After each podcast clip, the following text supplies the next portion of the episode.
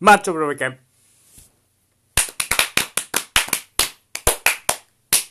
はい、まさかのマッチョブザウィークエン久しぶりやなド。何の試合かというと、うんえー、オリンピック、おいベストうん4、日本代表対スペイン代表です。ここでオリンピックというねまさかの。えー、スタメン日本代表発表します。ゴールキーパー、谷。はいえーセンターバック、えー、とひ板倉と吉田麻也はいで、えー、と左、中山右、えー酒井宏樹、うんボランチが田中を遠藤、うんはいえー、とでえー、と左に旗手右、堂安うんで、えートップが久保と、えー林うん一方のスペインはいスペインが、えー、とゴールキーパー、ウナイシモン、はいえー、とサイドバック、えーオオスカル・ヒル、うん左がククレジャうんで、えーセンターバックエリック・ガルシア、パウトーレス。うんで中盤、えー、とスビメンディがアンカーで、えーメリーノとペドリ、はいはいでえー、と前3枚オヤサバルラファミルダニオルモ、そうですねはい、そして結果は、えー延長戦の末うんオヤサバルからのアセンシオ1点を守りきってスペインが勝利いやーあげましたね日本これ見た直後よね今終わりましたねうーんどうでした試合を見てまあ試合全体的にはうんもう渋い目の試合やったよねああ面白いか面白くないかうんその日本代表じゃなかったら見てなかったかな感もあるけど ああ、 まあまあオリンピックってなそういうもんなんかもしれんうんいやーまあやっぱりもう使ってほしかったね普通にいやそうね確かににやっぱあれか大前のあのヘディングが延長のあれが一番のビッグチャンスやった、まああれやろ なうんすまんなドンピシャすまんドねンピシ俺俺のの大前が大前がうお前ーんまああれが一番なんやろやっぱここで PK 戦に持っていけないっていうのが現実なんよねそうやなうんなんかと思うやられるねんなベルギーといいワールドカップのそうそなんうやろそなこれはうねうーんまあでも、うん、そうやなスペインもそんなによくなかったと思うねんななんかうんそうやなうんそのやっぱラファミルがあんま良くなかったよね センターフォワード、うんあいつウウォルバーハンプトいやウルフスなんやなンううんんえあのいまいちポストマンなのかストライカーなのかちょっとまあまあストライカーって感じがせえへんちょっとまあそうなのでかいからなうーん、うんまあなんかポいやなんていうん重い重さ生かしてさ背負うポストうんはそんなうまくなくてどっちかっていうと前向いたプレーの方がうまいじ背高いけど実は何はいはい空中戦が強いだけでポストマンじゃないみたいなイメージ、うんうんそうねだからなんやろ勝手なイメージやけどアデバヨールとかさうんうんポストマンじゃないやそうやななんかそういう感じのイメージだったうんまあでもそうやなまあざっと言うとでもあれですねまあまあざっとにどうですか日本人でこう印象に残った選手おる日本人ポールはあるよね普段全然見へんやそうやね全然だから名前もうん半分以上聞いたことないというか、んうんオリンピック入るまで知らんかったうん感じやからうんうーんまあ林は良かったんちゃうかなああ一番前ねう、うん確かに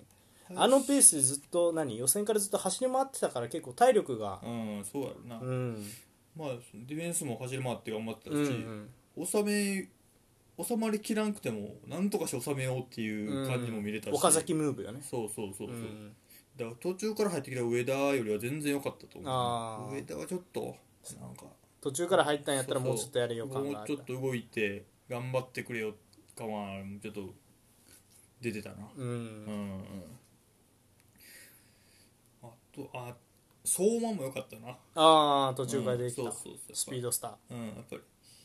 ここで打開できるやつはやっぱりでかいの、まあ、後半あの時間から入ってきたから余計良かったんかもしれんけど、うんスタートからおったらまあそうでもなかったんかなって気もするけどまあでもドリブルで一人で上げ切るとこまでいけるのは、うんなんか、まあ久保も堂安もまあそれをしようとしてないからできてないかもしれんけど、うんまあ、右の方が好きやんであの人ら多分うほんで、んうん左利きの左で縦切り裂いてあげようっていうタイプじゃないから、うんまあ、やそれもやろうと思ったらできるんかもしれんけどうん実際やったのが相馬やったから相馬良かったけどなうんうんんそうだなうーんあどどうでしたか日本はえっ、ー、とまあまあうんそうねこうメッシグリーズマン問題にみたいなたびたび堂安久保が堂安久保がたびたび手をつなげる距離にいるみたいな お前らみたいなこんなにピッチが広いのに何してんねんみたいなことは思ったよねかぶっちゃってるそうそうそうそうあの、うんそういうのをまあ一般的に言うねあのスペーシングっていうんやけど、うんうんあんまよくないよなそういうのはまあそうやねそこはあんまり考えずもうそう2人の能力そうそうそう出してうん何とかしてくれやったんかもしれんなそうなんかもうちょっとそうねやりようがあるかもうそれかもう違う選手にするかまあでもうんなんやろうなでその2人の能力にかけるんやったら途中で変えたんはどうかなとは思うね片方は残してよかったかなとは思う、うん別に三好あので途中でねえっ、と林久保からねえっ、とスイッチして、まあ、中央が上田と、えー三好になったんかなうんってなってね、まあ、その2人の能力云々っていうよりは、うんもうそうどっちか片方は残しててもよかったんちゃうかなとは純粋に思うし、うんあのなんやろうなもうなんかそもそも論の話な、うんあのー相手から見たらやけどうん久保1枚いるといないじゃだいぶそのディフェンスがさ、ビビるかビビらへんかみたいなとこって変わってくるやんネームバリューも含めて変わってくるねうんそうやっぱりだからそこは残してよかったんかなみたいなことは思ったかな別にその久保が動けてる動けてないとかうん関係なくでまあ例えば久保がと堂安のやっぱり守備のところが不安定でまあ変えたって言うんやったらまあ失敗よね結果それで点取られてるんやったら守備的な選手入れた意味ありますかっていうのもあったし実際崩されてたんって左サイド結構多かったやんそうやな最後うんそうそうそう最後ののところもそうやったし結構まあ日本の左サイドが結構俺は崩されてたなっていうイメージだったから、うん右っていうよりは右はね結構ククレジャーでちょっと崩しきれへんみたいなそうやなやっぱり酒井宏樹の存在が大きかったのかなそうそうそうん上げ上げきらんのも多かったもんねううんそう、でなんか結構向こうがスペインから見て右はね結構崩せてたからうんそうだからっていうのは思ったかなだからそこは結構疑問というかなんやろうなもうここまでいったらあれやけどうん勝負感みたいなのがないうん気がしたよね交代策にセンスを感じないというそかうかもなうんこのレベルでやり慣れてないというかまあまあまあまあ監督もそうフロント陣もうんまあまあ結構ね、あのーそうなんやけどただねその日本であの人より実績のある監督っていないよもう多分今川崎の監督やってる人だけなんようん森保さんはもう多分やから岡田監督とかよりも J リーグの実績ある人だから、うんだからまあどうしようもないはどうしようもないし優秀な人ではあるからねうん間違いなく、そうそうそうであのなんやろうなしょっぱい試合やと思うやんうんあの J リーグもしょっぱい試合を広島でやりまくって勝った人やから そうそうそうそうそう実際ねだからそうそうそうまあまあまあそのうーんまあ難しかったねでやっぱスペインはどうやったチラチラ知ってる顔がいたと思うけどそうやなスペインもなんやろなうんまあ俺はあのベンチ入りしてなかったけどブライアン・ヒルとか見たかったなって思ったけどメンバー外やったんやねそうね怪我かなうんブライアン・ヒルぐらいやなうん、正直期待うんできそうなそのドリブラーといそううかドリブラースペインもそのサイドから突っかけてみたいなのがうんほとんどしてなかったから、そうだよねウインガーがうんアセンション入ってきたところでその仕掛けるって感じでもなかったから、うん、そうやな結局だってあのヘッドヘッドになった親サバルが最後の最後に仕掛けて、うんでそれ意識してその次に親サバルが持った時にちょっと空いてしまったっていう、うんそのそうねアセンシオがちょっと空いてしまったってことやからやっぱりもうちょっと仕掛けるそうやな選手は欲しかったけどでもまあまあスペインは俺は結構そのなんやろうなディフェンスが良かったなと思うエリック・ガルシうアんパウ・トーレスはやっぱそうねうんまあ球出しがさすがやったなやっぱりその2人、うんと特にパウトレスかなああ確かにねうんパウ・トーレスうまいズバズバ入ってたなそうやねパウ・トーレスからメリーノでうんでメリーノがダイレクトで落としてラファ・ミルが1対1もあったもんねそうそうあ、うんみたいなそうでまあ林林じゃないわあの日本の谷はめっちゃいいキーパーやなって思った、そのちょっとパンチングが心配足元もな足元とそう、うん左足とパンチングの飛距離が心配やけどでもあのストップはね飛び出しのタイミングとかもいいよねそうなうん、まあ最後のやつはノーチャンスよな正直まああれはキーパー難しいよなああ、うん厳しいあのコース蹴られたらそうあと前西さんもまあ頑張ってたよねそれ前ニスタが通じると思わんといてそれああごめんそうやっそれな ん なたんいや分からん吉田も吉田ねうんそうあとはまあ遠藤も良かったな遠藤あボランチは良かったな2枚とも遠藤も田中碧うもん多分めちゃめちゃ動いてたのなやっぱりうこんそうそうそ二う人はガチャガチャって競り合いになった時に今までのなんか日本人選手全部負けちゃうみたいになったけど、うんなかなか負けないみたいなところをしっかり見せれる2人というか、うんうんそれが俺は良かったと思うんやけどそうねどっちかなんかうーんそうあー久保と堂安どっちかでいいような気はするなこれはうんうんそうやなまあ両方左うんどう使うかね久保うんなまあまあどう使うかっていうかもうなこのメンバーで多分何 試合することないからまあこうまあまあねそそうねうそうそうやったけどそうねまああとはなんやろうなうーんなんやろまあでも多分順当にいけばフル代表に入ってくるわけやな2人ともこれからああ堂安と久保、うんあ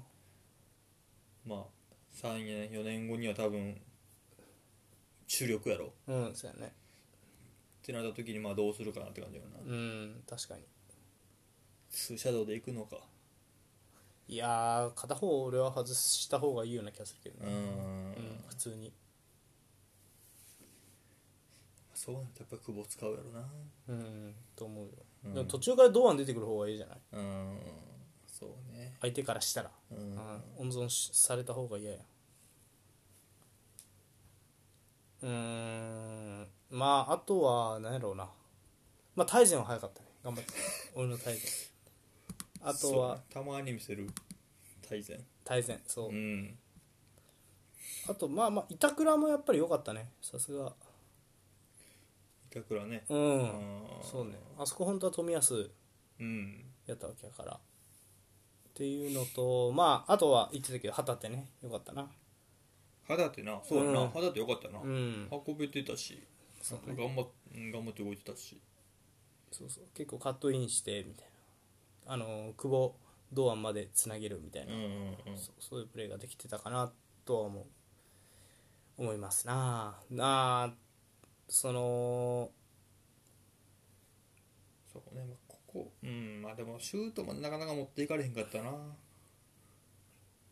え代表の話になるんやけどさ、でうもんやっぱ、えっと、冨安がさ出場停止やんうん キエリーニとかボヌッチとかあんだけディフェンス荒いけど出場停止一回もなってないよねなるほどユーロ中だからそうそういうのはあるだってマグワイアってなってないしさストーンズだってなってない、まあまあまあストーンズはちょっとあれかもしれんけどマグワイアとかあのなるタイプやんなるな荒いなそうそうそうそういい やあの1試合に1回は前で見とったらドーンみたいなのやるや んそうそうでもやっぱそのなんていうのかなそういうところそういうディティールが勝負分ける大会やトーナメントってそうかなそうそ狡猾さかなんかうみたいなそうそれは思うよね、うん狡猾さっていうよりまあそういう細やかなところに気を使えるかでそれは何かって言われたらその経験の積み重ねみたいなそうやろなそうそう全然関係ないちょっと話になるけどさうんそのまあ言ったら野球のアメリカ戦日本対アメリカうんう戦、んめっちゃ押されてたけどあでもこれ勝ちそうっていう感じせんかった見ててああそう俺はう、うんんあうん勝ちそうまあ、うん、まあそうやなんかまあでも最後まで何かしらをはもう起一きそう回そうそうそうそうもう一回波あるややろうなみたいな、うんあんだけだってぼかすかその中継ぎの選手が打たれたけどみたいな、でそれって俺らの中にある経験則というか、うんみ今まで野球見てきてまあ負けんやろうなみたいな、そうやななんかやってくれそうやな顔もそうそうそうそうそうそうそうだでサッカーはそれがないっていうのはあるよねでなそれは何って言われたらもう積み重ねとかそういうことになってくるよな、その人口競技人口とかうんだからまあそれの差で負けたって感じですよねでスペインそうねうんまあでもまあまああの逆にね褒めるとしたらあの4-4だけでよくここまで守ったよ、うん普通これ4-3あのなんやろうな3ボランチにするからね普通スペイン相手やったらイタリアもだって A 代表での話やけど真ん中3枚でうん固めてもうやられかけたうんみたいなところあったし、まあ、それだけ結構スペインはなんやろそのいまあ44のブロックやと簡単に崩してくるけどめっちゃまあ頑張ってたつ特にその久保を含めてそのトップ下の1枚がし,、うんっかり下がってきて真ん中はまあ一応3枚っぽくなったりあん相手のアンカーは潰したりとか、うんそういうのができてたから良かったんちゃうかなとは思うねその守備はいはいはいの形的にはな積み重ねねうんうんまあやっぱり調子が悪かったとはいえ控えからレアル・マドリードの11番が出てくるわけやかあらなまあそうやね確かにうんさすがにねやっぱりスペインはうんそううん確かにね、しかも決めたしなちゃんとねそうそうそう決まりそうやなじゃなくてちゃんと決めうん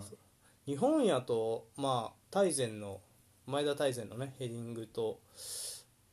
あとはまああのコーナそうーねがこぼれたやつ,、コーナー流れたやつね誰がけ打ったかも覚えてないけどまあもう誰やったろなちょっうんねと一個多かったよなちょっとフルまで遅かったもんなあれそうそうまあしょうがないって感じでまあそうやなまあ久保がちょっと突っかけてそのまま左でポンっていううんのがあったけどそうやなシュートが少なかったかなうんうんまあまあそうやなまあでもワールドカップといいオリンピックといい、まあ、徐々に迫っていってる感はあるっちゃあるからその世界に、あ僅差感はあるよね、う確んかにただその僅差感があってもう10年ぐらい苦しんでるメキシコという国がありましてね 僅差感はあるんですよなんだったらそのオリンピックでもね優勝したことがあるメキシコはねまだそうやなワールドカップベスト16の壁は破れてないっていうそういう国結構あると思うよ本当に今回もオリンピックブラジルに PK まで行ったけどうん負けてるわけ負けだたししなそうそうそううんまあそうやねちょっとそうなりたくないな日本はじゃあそうそうこだのねままちょっとずつちょっとずつ叩いていって16の壁うんベスト4の壁あとなんやろその日本が成長する速度よりも早くヨーロッパの方が成長してる気がするよねうんそうやな特にその何ドイツのサッカーと次だからハンジさんが本当に何、うんバイエルン系できたらさうんちょっとなんやろ太刀打ちできそうもないというかあれそうは恐ろしいなそうそうそう、うんでイタリアがまさかそのあの何ポゼッションとブレッシングのチームになるとはうん思わんかったよ正直、うんまあまあ俺はああのあらかじめ知ってたからあれやったけどそうやったしあとはまあそのかつてのイメージからしたらイングランドがちゃんとあんなにこう守備が整備されたうんでしかもねその何いいキッカーに任せるんじゃなくてだいぶもうしっかり狙ってマグワイアの高さを生かすんセットプレー武器にするとか緻密になってきてるやんだんだんヨーロッパの代表戦レベルもそう前もタレントも出てきてるしなそうそうそうであとはそうやねでデンマークみたいなチームがいいサッカーするわけうでんしさ、確かにそうやななんかビッグクラブでしてる人も少なかったしな日本人でい10あ年前と比べたらーそうやね確かに長友も本田も香川もそうやなビッグクラブではやってたけど、うんそうそ今まあ南のぐらいかビそうッグクラブってう、いううのは、ん、うん確かに置いていかれんようにするなじゃっていうのは思うよあ、ね、まあでもまあまあやっぱあれよな、まあ、こういうことを積み重ねてうん、うんいって、まあ追いついてって例えばなんやろまずはベストなんやろうなまあベスト4まで来たわけやからね次はもうアウェーでねちゃんとうん、決勝トーナメント進出できるような力をっていううん、感じですかねそうそうまあ一旦お疲れ様でしたかなそうやなオリンピックそうやなお疲れした、お疲れしたね本当にあと俺はあのスペインに言いたいのはダニオルもゼロトップやったらもっと早く蹴りついてた可能性あ るぞマジで、うんそうやなダニオルも結構無駄遣いというかあれは良くないうん、よねありそうやなまあ中の選手だと思うよねダニオルも、うんそう左サイドはちょっとあんま良くなかったのとまあそうねあとまあペドリは相変わらずあペドリどうやったいまいちうーんそのシュートの意識が希薄なんが気になるみたいなそうそう一回結構ペナルティちょい手前ぐらいであいって受けた時もあったけど、うんまあ見るもんね絶対なんかそうね一回ちらってであげれるあ無理かなみたいなんでやり直すかみたいになるもんねうんまあまあまあ特ペドリやからじゃないんかもしれんまあ特これ性よねはだ多から分、うんシそうャビでもイニエスタでもあそこで持っても多分売ってるイメージ湧いてけへんかうんら、確かにイニエスタ困った時は打ってたけど、うんまあ大抵その何枠にはそんなみたいなイメージだったしね、まあそれがスペインらしさと言われればまあそうなんやろうし、空いたと思ってそこで打ったりとかそのクロスとかうん入れるとその攻守の切り替えが増えるじゃないですか、うんそうなるとあのフィジカルのペドリには不利だからそだから確実な一発を狙ってボールを回し続けるうんうんだとペドリが生きるなるほどねっていうのはあるんかもねそうだからあのフランスとかやったらあそこからボンボン中にそうねポグバ打つやろうしな多分そうそうそうそううん、なぜならそのなんやろ攻守の切り替えになってもポグバは肉体的に耐える、うんまあ耐えれてないけどなスイス戦は でもそうそうそう、まあ、でそもれが自分でも分かってんかもなじゃあそうそうそうそういうそういう多分教育を受けてきたんやろちなみにペドリはねあのバルセロナユースではないですから、ね、おそうなのそうなんかバルセロナっぽいと思うかもしれんけど、えっと別のユースに育ってバルセロナが引き抜いたへー形やね、あそう10なん代やの頃にそうそううーんという、まあまあちょっとイングランドファンからすると物足りんとこはあったけど確かにな、うんそうあのそうやねキエザみたいなの欲しかったなイタリア的にあ言あうまとあまあそうねうんまあでもそのプレー抜いたとって多分本調子でなかったやろペドリ自身がああそうやと思う、うんそうそんなやにと思う驚くようなプレーはあんほとんどなかったと思うから、そうそうそうだからげっそりしてたもんね、うんもうそれ疲れるよな、うん一年やってユーロ 出て、 100試合近いみたいなところやったから、うんいやでももう1試合あるっていうそうねこうなると勝ちたいよなもうそうそうそう、ま あ、ブラジル対スペインっていう熱いねそこリシャルソン対ペドリラファミルまあうんそう見るとリシャリソンの方がいいかそういやあでもそうかオーバーエイジ枠でいうとねアセンシオ対リシャルソンみたいなねリシャリソンのオーバーエイジなのあれリシャルソンえそうじゃなかったっけ違うあでも若いから違うかもねそうかそうか24やったら多分あそうかそう入っかてるかもなうんいやーそうかリシャルソンなーまあブラえっ、とねもう片方は、えー、とメキシコを PK 戦の末倒したブラジルねブラジルが現れますリシャルソン24歳やから多分覚えじゃないギリギリんだ入っなてるようなんいやーアウベス対アセンシオかじゃそうやなあアウベスのアウベス強者感がすごいなやっぱり そうやねまあそうまあでもまあやっぱあれかお疲れ様でしたかなそうやな日本的にはうん、よく頑張ったというかすごいあのやっぱなんやろあのーいい意味でな、うんそのイタリアぐらい我慢強いなって思ってね足を出さないしっかり、うんうんうんそうそうあのなかなかああやって我慢して守備できるチームってヨーロッパにはないよねどっかでもうファールいっちゃってセットプレーになるとかって流れが多いやんだから結構それは特性の一つなんかなただ我慢しすぎて、じゃあお前らいつボール取りに行くんっていうのは思ったけど、うんそうそういうところはもうちょっとね多分レベルが上がってからって話なんで、まあ残念でしたなそうですねはいはいということで以上「マッチョ・オブ・ザ・ウィークエンド番外編」のコーナーでした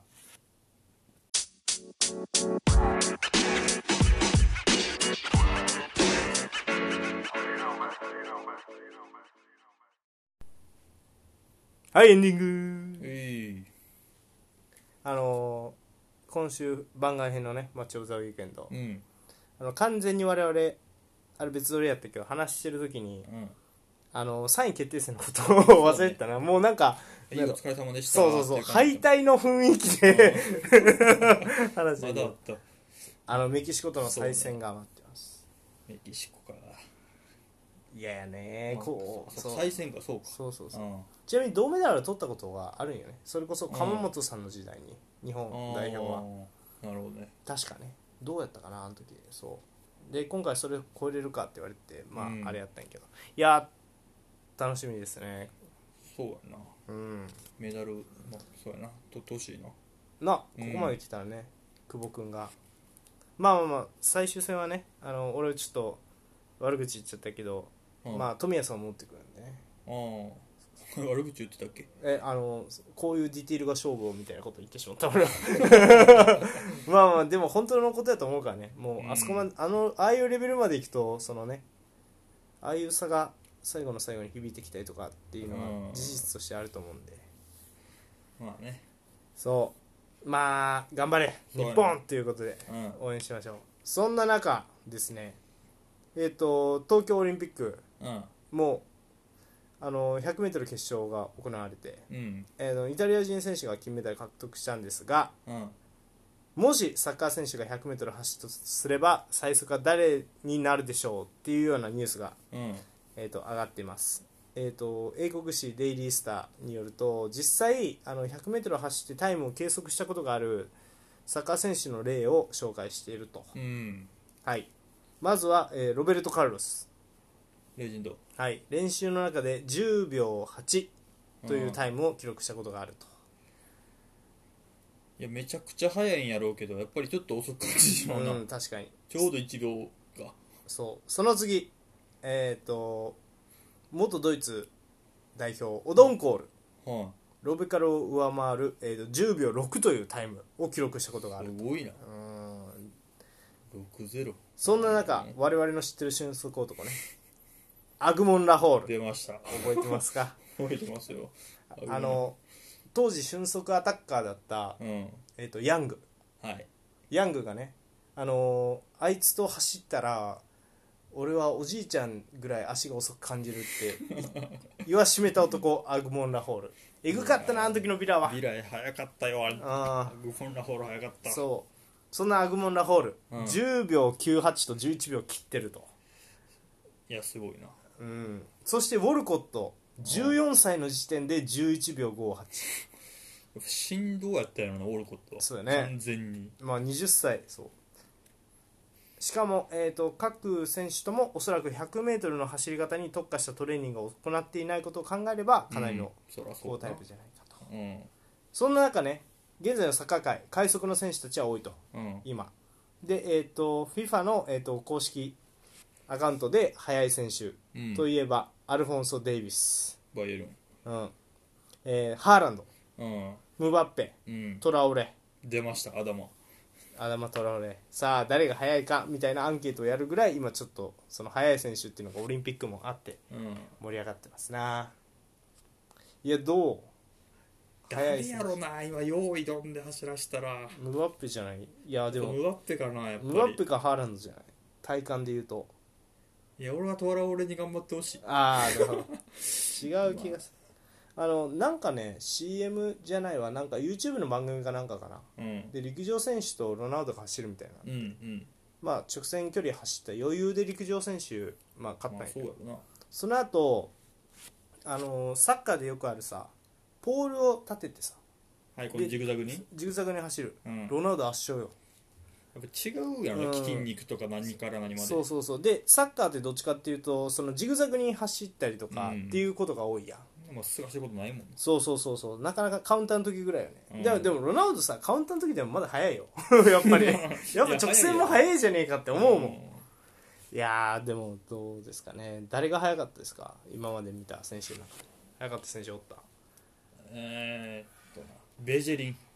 ああそなうんかのあの追いついたやつじそゃうんそうそう後ろか全ら然どの試合か覚えてないけどあカウンター食らった時めもうもうそれ追いつくんかっていう距あ離あ追いついたんようんマジかこいつってなったーらあの時うはん確かに確かさベジェリンをさねっけな、あのー写真をさうんパッて撮った時に、うんベジェリンだけ、うんあの早すぎてブレてないブレてんそのうそうフラッシュって言われてベジェリンはあれは早かったな俺はちょっと別方向やけどね、もうな何回か話したことあると思うけどカカおおカカがドリブルして突破してって後ろからメッシが取られたからって追っかけたんやけどメッシ追いつかんかったからねあーなるほどねうんドリブルしながらやったけどカカはエグかったよ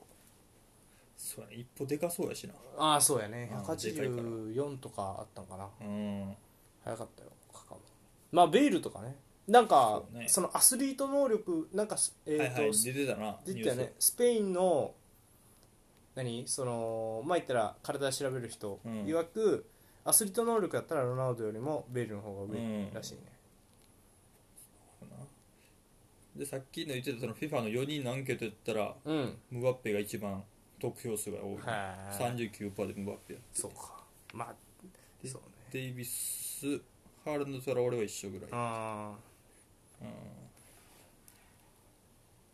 でな意外と速いとかで言うとエジルは普通に速いであいつ普通にそのボールーなしで走らせたらあーあーなるほどねエジル速ってなるなんかあああこんなは走れるんやってあんま動いてないように見えるけどうん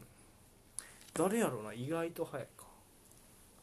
エジロはでも速いイメージなんよね、うんではまあムバッペは速いイメージっていうよりもあのスピードのボール扱えるっていうのがすごいっていうのがあるよなそう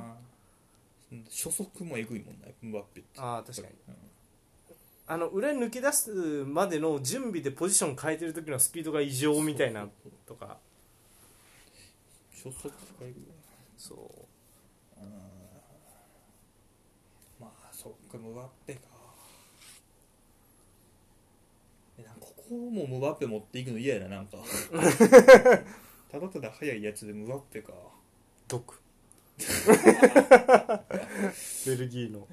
そうねだからこういうとこやっぱりあれなんやろなそあのでもそのドリブル突破能力と速さってやっぱ関係ねえんやなって思うよねうんそうやろなドリブル突破能力で言ったらまあメッシアザールが入ってくるけどそうそうそうアザールとかもそうあの二人多分そあの素走りしたら多分そんな速いのやうそんうだねだから若い頃は速かったんやろうけどねうん二人ともアダマなでもここでアダマをちゃんと入れてくる FIFA は好きやななんかああーなるほどちゃんとちゃんとしてそるの確かなんにやろなこの3他の3人に比べたらそんな粘りもないやんうん確かにまあでもプレミアで一番速そうみたいなね、うんところやろうなうんぐらいかまあでも日本人やったら誰が一番速かったんやろな過去も含めえー、岡野速さも岡野いや知らんけどなもう一だって生懸命走ってる感はあるけど都市伝説やんだってあれやろあの時大学生で前日まで飲んでえちゃうわ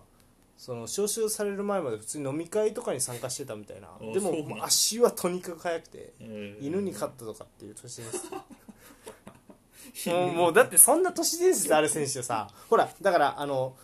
日本人のさごめんまたこの話になるけど最高のバッターって言われたらもう王貞治って言わざるええへんやんまあ今のところそうやなそそうやろでそれはなぜかって言ったらもう都市伝説やから覆しようがないみたいなあの何時間もさ部屋 あの部屋帰ってったらずっと王貞治がさ一本足の打つ直前のポーズで待ってたとか畳がすり減ってとか、うんそうねそうなんかそういうレベルのレジェンドよね岡野ほんまに実際速いの誰やったんやろうね長友は速さで勝負するタイプじゃないしな長いとかなんかなあ長いは速かったなうん今どこいるんやろ長い長いは速かったそうやなうん確かに長いかな長いかなうん俺も長いやな確かにね長いうん他そんなんで出てけえへんもんな確かにいやー長いねすごかったよな今はあ東京か FC 東京ですうんいやーまあまあまああれっすねまあでもスピードだけやったら意外と日本人もあったとかあの身体能力検査やったらうんそのワールドカップの時に福西がトップクラスやったとかいろいろ聞く、そうないやなんかうんそういう話だへー福西って昔、えー、と新体操かなんかやっぽいなやってたらしくやっててそそうそうだなうそうそうそれもあってか分からんけど身体能力はもうすすごかったらしいよ、っえていうのはよく聞くよねままああえでも大勢も早かった よ大勢も大然まあ大善だけ見るために一回 J リーグのマッチ・オブ・ザ・ウィークエンドやりたかったもん大 善大善オブ・ザ・ウィークエンドどこなん大善は、えー今マリノスかなマリノスかううんん大善は最高やで最高の選手いやそら好きなことはいうことだけどうん大勢大善は早いよもっとポンポン名前が出るようになっていってほしいねなんかなんかでも日本のサッカーってなんかそういう選手がって感じじゃないやうんんなんていうのまあそこがあんまり良くないとこなんかもしれんけどな、あなるほどああなるほどその同じのタイプばっかりおるってことだろああそれはあるよねやってしまうとうん、うんそうやなそうでもなんかな、こうそのなんやろ何も軸がないっていうのはきついじゃないですか、うそうだから俺は別にそんな悪いことじゃないとは思うんうんで実際こういう選手も出てきてるらしい大勢